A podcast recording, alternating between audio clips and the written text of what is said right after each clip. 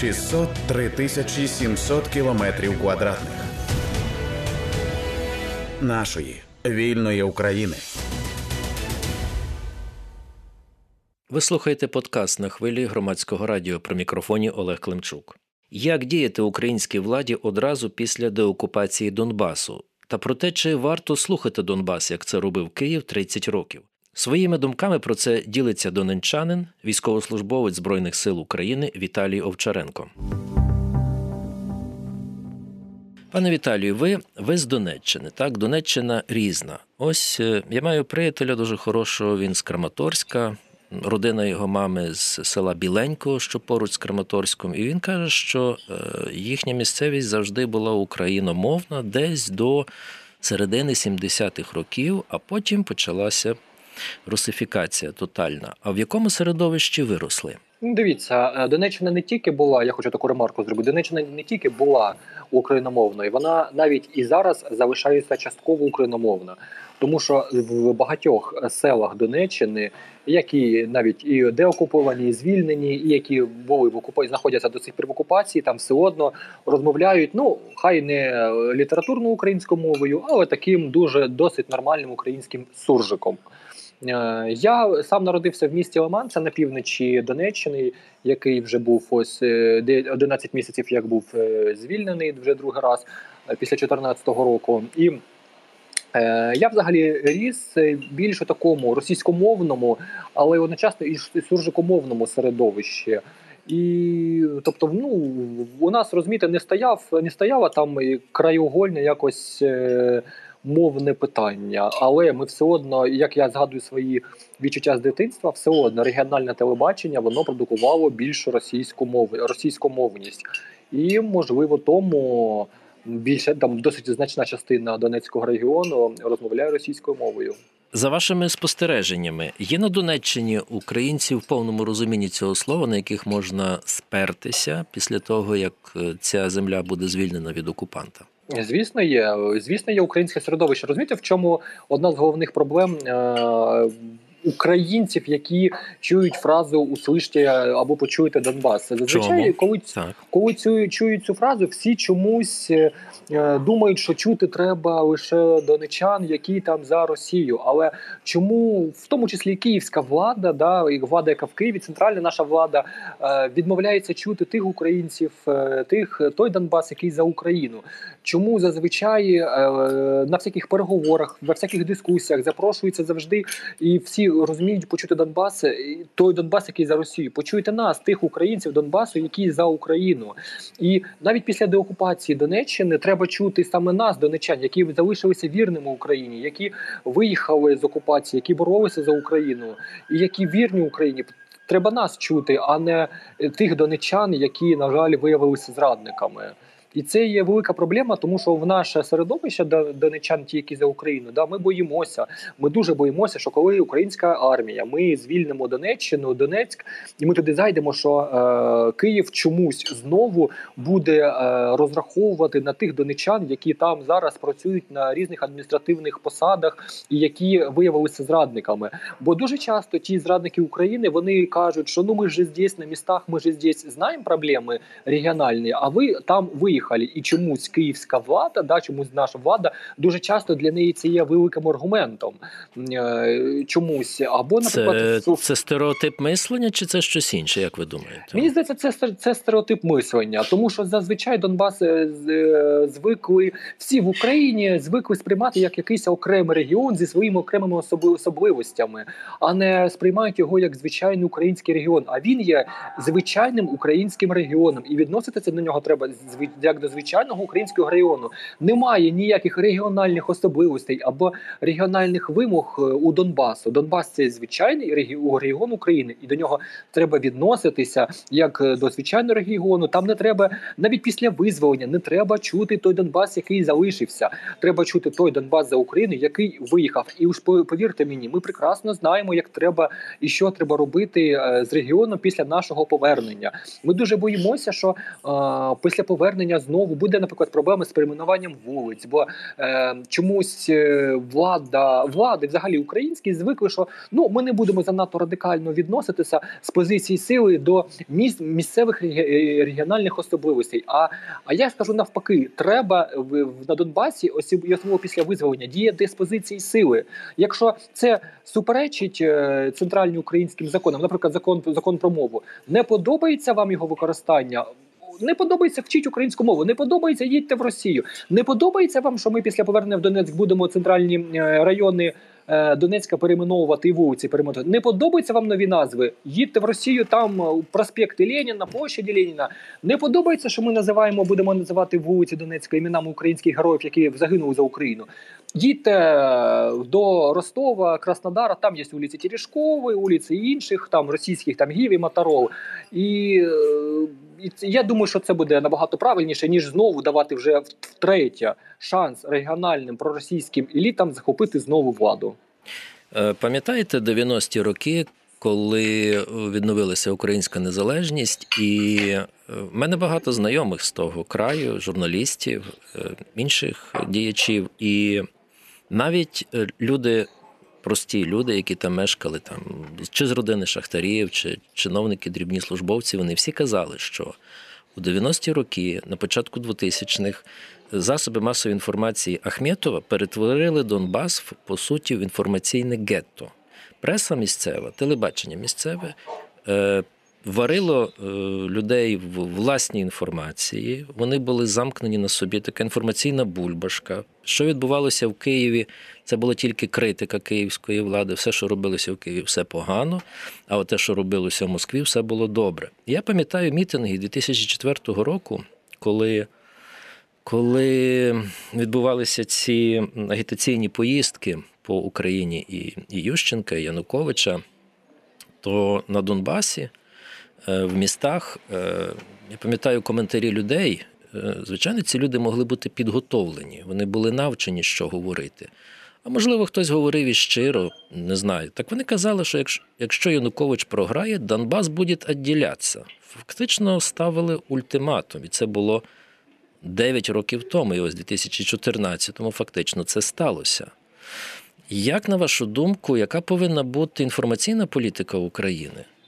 Дивіться, абсолютно вірно. Дивіться, спочатку середини 90-х років, коли вже почало почав з'являтися ще, ще тоді про проторегіонівський клан, проторегіонівська політична політична олігархічна структура, вже тоді продукувалися окремішність е, Донеччини, і було таке віддано поняття. Ну ми ж Донецькі, так. і дуже погано насправді дуже шкода, що навіть е, багато українців Донеччини, да, які в принципі є були і є патріотами України, навіть вони велися на цю якусь окремішну Донецьку регіональну е, таку ну не субкультуру, а якусь ідентифікацію, і і, і, ця і ця окремішність, от, е, протиставлення всій Україні Україні, вона і призвела до того, що ми мали проблемні вибори 2004 року.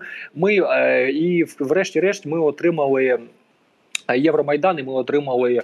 Е, окупацію Росії, і на жаль, треба констатувати, що ми е, зустріли е, дуже велику кількість проросійських колаборантів на Донбасі. Це теж треба казати вголос, що да, досить значна частина суспільства вона була і залишається російськими колаборантами. Колабораціонізм він є абсолютно нормаль, нормальним для будь-якої війни. І відповідаючи вже на ваше пряме питання про інформаційну політику, ну ми, по перше, повинні розраховувати на молодь. Тому що я хочу вам сказати, що навіть зараз в окупації та молодь, якої немає, навіть якої немає, немає повноліття, вона немає, і та, яка не жила по суті, вже не, не бачила ту Україну, вона все одно там є такий досить досить значний прошарок молоді в окупації, який все одно е, там хоче е, повернення Донецька до України. Ви ви знаєте це? Ви впевнені в цьому? Я в цьому впевнений. Більше того, перед початком повномасштабного вторгнення я звернувся зі свого Ютубу на до молоді Донбасу закликом виїжджати і поступати в українські вузи. І я був здивований тією кількістю дітей, які наважилися і писали мені, що щоб я допоміг їм е, поступити в українські вузи. Це, звісно, як правило, були два вузи або ДПІ, який в Покровську знаходився, або Донецький національний університет імені Василя Стуса, який в Вінниці знаходиться. Звісно, що потім розпочалося повноцінне вторгнення.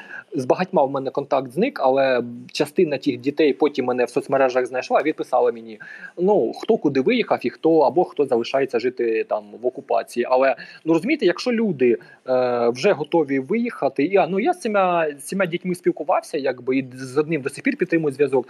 Ну і я мені ці діти пояснили, чому вони за Україну, навіть навіть не бачачи цієї України, навіть не живучи в созна в осознаному віці, е, чому вони за Україну, чому молодь в Донецьку за, за Україну, чому там молодь співає українські пісні. Ну, якщо може, як якщо ви хочете, я можу розкрити там тезисно, чому вони за Україну. Ну, хоча б кілька кілька так їхніх тому, пояснень. Тому що для тому, що для них Україна це така Атлантида, де все гарно. Тому що в Україні вони знають, що ту молодь не запихають в різні ці молодіжні движення, яких десятки на окупованих територіях. Це движення і перше, і там і Донське казачество, і там десятки цих молодіжних організацій, типу типу піонера, комсомола, які куди молодь в окупації запхають. По-друге, в Україні є дешеві авіаквитки. У всі ті ну були до повномасштабного вторгнення. Да, ми ж говоримо на той час. Так. В Україні в Україні діяли Hyundai, ці швидкі потяги. В Україні не було комендантської години. В Україні працював нормально там нічні клуби. В Україні е, в українських вузах нормальні. Е, дипломи були, які легальні признавалися у всьому світі, і молодь це елементарно в Україні не ходять п'яні козаки по центру міста і не не, не, не виловлюють там дівчат, у яких там юбка вище коліна, і не і, не, і або хлопців, які не так на їхню думку одягнуті і не б'ють їх там пльотками, не забирають їх на підвал. А в Луганську в Луганську в Луганській області особливо це було, що я називав в Україні. Є монобанк, в Україні є ну, так, хтось, хтось порівнював цих казаків з православним талібаном. Вот, абсолютно вірно. І тому молодь це дуже гарно бачить. Молодь є інтернет, і молодь дуже гарно відчуває це все. Вона дуже гарно бачить. І тому для них Україна це як щаслива Атлантіда, де все гарно. І, і, і кожен день вони бачили, що відбувалося у них в Донецьку, в Луганській, в Алчевській, в Стаханові і в інших містах в окупованих Донбасу. Ну і саме і, і, і коли ми повернемося, я думаю, що в інформаційній політиці нам треба спиратися більше на молодь. І тому що на старе покоління воно, на жаль, живе і підживлюється російськими міфами. І знову ж таки, я хочу дати побажання українській владі діяти там е, з певною силою в інформаційній політиці. Всім, кому не подобається Україна, хай їдуть в Росію. Е, тим, що ми будемо загравати з місцевими колаборантами, ми тільки закладемо бомбу уповільненої дії. Як вони, ці проросійські колаборанти, вони вони вже якими ми б не були добрими, які б ми не будували б дороги прекрасні, які б ми не як, як щоб ми не позалишали б там площаді і пам'ятники Леніна. Вони не будуть за Україну. Ми їх добрими ділами ніяк ми їх на нашу сторону не пере, не перетягнемо. Лише треба працювати з тими, хто має таку більш-менш невизначену позицію, або ті, які більш-менш ну там налаштовані проукраїнські. Лише е, з тією частиною і з молоддю, звісно, лише з цією частиною ми можемо нормально працювати. Тому. Треба треба завжди показувати, що українська влада готова, вона чує, вона йде на певні компроміси, але на українській владі не можна сідати на голову. Якщо це не суперечить, не треба якихось регіональних там затримок е, прийняття або впровадження законодавства там і про мову, про декомунізацію. Не треба там давати якісь довгі приходні етапи зайшла українська влада, треба одразу впроваджувати всі е, закони, які діють на основній е, території України. Бо Донеччина нічим не відрізняється від інших регіонів України, і там повинні діяти ті закони України, які діють і на іншій території України. Віталій Овчаренко, військовослужбовець збройних сил України, зараз в етері прямо, прямому етері громадського радіо. І ми з ним обговорюємо проблеми до окупації Донбасу і е, населення, яке там зараз е, живе, яке там мешкає. Е, пане Віталію, е, ще хочу сказати, що всі думки, які ви тут зараз чуєте, це суто суб'єктивні думки, це приватні думки е, наших гостей, і моя особиста це в жодному разі не є відображення якоїсь державної української політики. Пане Віталію, скажіть, будь ласка, ось дуже багато повідомлень про те, що на Донбас завезли російське населення з так би мовити з континентальної Росії, з глибинки. Як вони там поводяться? Що у вас е, маєте якусь інформацію про це? Да, я маю. Диві, дивіться, коли ми ну я ж дивіться, ці висновки, які я озвучую вам і іншим журналістам, я це роблю не тільки як власні суб'єктивні думки. Мені мені ще дуже часто я кожен день спілкуюся або прямою мовою, або в переписці з жителями, які живуть в окупації, і в Луганській, і в Донецькій області. І їх дуже часто ретранслюю їхні е, думки і їхнє бачення до окупації. Е, а так зараз тобто, е, це і те, що ви кажете, це і їхні думки. Абсолютно вірно, тому що вони дуже часто мені говорять, що ну дуже часто Віталік, скажи от там, скажи, щоб щоб не панькалі, скажи, передай вот это. І тому треба чути оцих донечани також. Але дивіться, зараз в, в окупації завозять дуже росіяни хочуть змінити етнічну етнічну карту окупованої Донеччини Луганщини. Вони ну, це, завозять це більшовики і царський уряд робили століттями, так. Абсолютно вірно. Вони зараз е, дивіться, воєнкомати, працівники воєнкомата вони зараз завозять е, росіян, тому що вони вважають, що українські ті ЛНРівські, ДНРівські е, працівники воєнкоматів, що вони купу повиписували відсрочок і купу білих білетів повидавали місним мужикам, щоб менше вони ну служили в армії. Да, і зараз вони впроваджують, ставлять по перше своїх працівників воєнкомата, а по-друге, вони всіх біла білет, всіх, хто має бронь і білі білети, вони всіх їх опять заганяють на військово-лікарняні комісії, щоб перевіряти, чи дійсно ця людина не може служити. По-друге, вони зараз е, досить активно заїжджають на в Маріуполі. В Маріуполі досить ви до речі, проаналізуєте ці е, об'явлення, обяви про продажу будинків. Е, в Маріуполі і дуже дуже багато росіян заїжджає і купує там приватні будинки, які там менш пошкоджені, звісно. Е, і в Донецьку багато росіян, і багато російських військових, які імплементувалися у російську е, владу на окупованій Донеччині вони багато скуповують і квартири, будинків ну для того, щоб перевести свої сім'ї. Бо на Донеччині у них там бізнес, у них там влада. На Донеччині більш-менш м'якіший клімат, ніж в якоїсь Варкуті або в Засранській, в якомусь Сибірському. І тому їм все подобається. Абрикоси, шовковиця, їм багато чого подобається. Вони вони відчувають свою владу, вони отримують більшу зарплатню ніж місцеві, якісь там управлінці, і вони з позиції вже звисока дивляться на місцевих, е, і і вони там нормально живуть. Е, і там вже ви розумієте, там вже цілий клас у цих е, з'явився вже цілий клас російських управлінців, які там керують, вони одного одного знають. Це така певна панівна субкультура. Вони вже ну, з'явилася. Ну, по суті, ми... те зараз відбувається на Донеччині, Луганщині, в окупованих Запорізьких і Херсонських областях, що було в Криму. Абсолютно вірно, так. абсолютно вірно, абсолютно вірно. І вони постійно змінюють цю етнічну карту для того, щоб потім, е, коли ми туди зайдемо, якусь частину вони е, залишать там для того, щоб е, після визволення, для того, щоб ця частина постійно.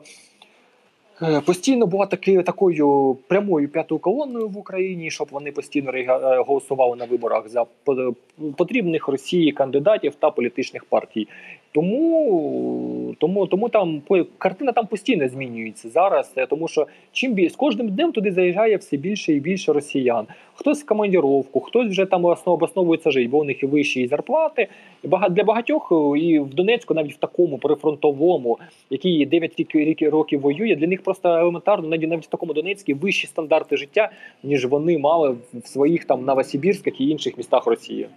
А ось е, скажіть, будь ласка, такий, такий фактор. Ви кажете, вони приїхали, вони облаштовуються. Е, діячі кримсько-татарського руху сказали прямо, коли Крим буде звільнений, ми всіх відправимо на історичну родину. Як бути на Донбасі? Так само треба робити. Е, так само треба робити, і дуже дуже гарно, якби це Росія діяло на Е, державному рівні така таке відношення до цих понаїхавших росіян. Розумієте, я що чого більше цього боюся? Якщо держава держава самоостраніться, самовідсунеться від вирішення цієї проблеми. То я боюся, що ті українські солдати родом з окупованого Донецька, з окупованої Макіївки, з окупованого Харциска, вони приїдуть туди, побачать купу росіян, побачать ще частину росіян, яка живе в їхніх квартирах, і там просто будуть самосуди. Ось цього я боюся. Тому що там, де не працює держава, там рано чи пізно з'являються і будуть з'являтися самосуди. Тому я підтримую кримських татар в цьому питанні. Таке запитання ви воюєте. Вам доводилося спілкуватися з полоненими з ДНР ЛНР. Ось е, вони по суті, ті люди, які там були мобілізовані, залишилися з різних причин, переважно по своїй волі. Вони якби в подвійному капкані. Так їх не сприймають окупанти, їх постійно підозрюють в якійсь нелояльності до Москви, е, силою забирають воювати за Путіна за родину. А з іншого боку, вони сприймаються і українцями, і українською владою як зрадники. І щоб бути, ну, фільтрацію проводити, якось не знаю, виховувати їх, е, кожного перевірити, що він робив під час окупації, відповідно вирішувати, випускати чи дати термін справжній чи умовний. Як ви це бачите, це ж е, не одна, не десяток, не, не тисяча людей, це десятки тисяч людей. Ну, дивіться, е, насправді всі ці самі полонені, так звані ополченці Донбаса, вони всі будуть один про одного розповідати кучу інформації. Е, хто що робив, хто кого там може катував, може когось вбивав. Вони всі в полоні один про одного будуть розказувати так, що тільки треба встигати записувати. Тому ми про кожного будемо приблизно уявляти. Плюс ми маємо і будемо мати списки, хто в якому підрозділі був, бо існують підрозділи більш радикальні, а існують підрозділи менш радикальні по відношенню до українських е, там військовополонених і взагалі, взагалі до ЗСУ. Тому ті, хто знаходяться безпосередньо в підрозділах, наприклад, як Шторм Зет. Це досить радикальний підрозділ, який е, членів його як там потрібно перевіряти по два рази, да, хто там був. А існують звичайні стрілецькі полки смобіків. Е, ну, якщо вони десь медійно не або по іншому не помічені в якихось поганих діях то там перевірка, я думаю, буде менше. Або, наприклад, існує наприклад, горький приклад, приклад, наприклад, окупації мого лиману. Бо багато в лиманських селах насправді жаліються на алчевських мобіків. Оце досить такий парадокс, що Очевські мобіки в Лимані поводили в Лиманському районі поводили себе не дуже гарно. Ось їх треба і розуміти. Ну ми всі про всіх е, або вже знаємо, або будемо знати. А те, що ми не будемо знати, інші полонені про них розкажуть. І тому відповідно треба вже діяти так. Але я хочу зразу поздоровити україн... українців, які слухають цей ефір. Що однозначно, колись цим всім рядовим рядовому складу так званих ополченців і мобіків Донбасу, колись їм буде об'явлена амністія від української влади. Бо ну розумієте, таку масу людей людей отримувати в якихось тюрмах в СІЗО. Ну ми не потягнемо. Наша е, пенітенціарна система вона не потягне стількох. Але а позбавлення, треба... а позбавлення в громадянських правах може бути на вашу думку? Дивіться, ми зараз е, дивіться. Ми зараз е, наша Донецька громада. Однозначно, треба а, позбавляти їх займати якісь державні або там державотворчі посади а, строком якнайбільше. 10-15 років це буде абсолютно гарний термін їх а право голосу? або а і право голосу треба абсолютно. Взагалі на Донбасі не треба проводити виборів перші 10-15 років. Угу. Хай трошки ці люди повернуться до українського інформаційного поля. Хай попрацюють наші українські гуманітарні організації 10-15 років, і вже потім можна певні робити експерименти з виборами. Якщо ці експерименти там більш-менш нормально себе показують, вже можна проводити більші вибори. Е, тому що ну розумієте, люди 9 років жили в російській пропаганді. Не всі вони вийдять до Росії. Багато навіть члени родин цих мобіків вони позалишаються в Україні. Вони позалишаються в Харцизьку, в Сніжному, в інших містах Донбасу. Вони пожалуй, позалишаються. І ну вибачте, чому мій голос і моєї родини, і мій голос як військовослужбовця донечанина має дорівнюватися до голосу якогось там амністованого ополченця.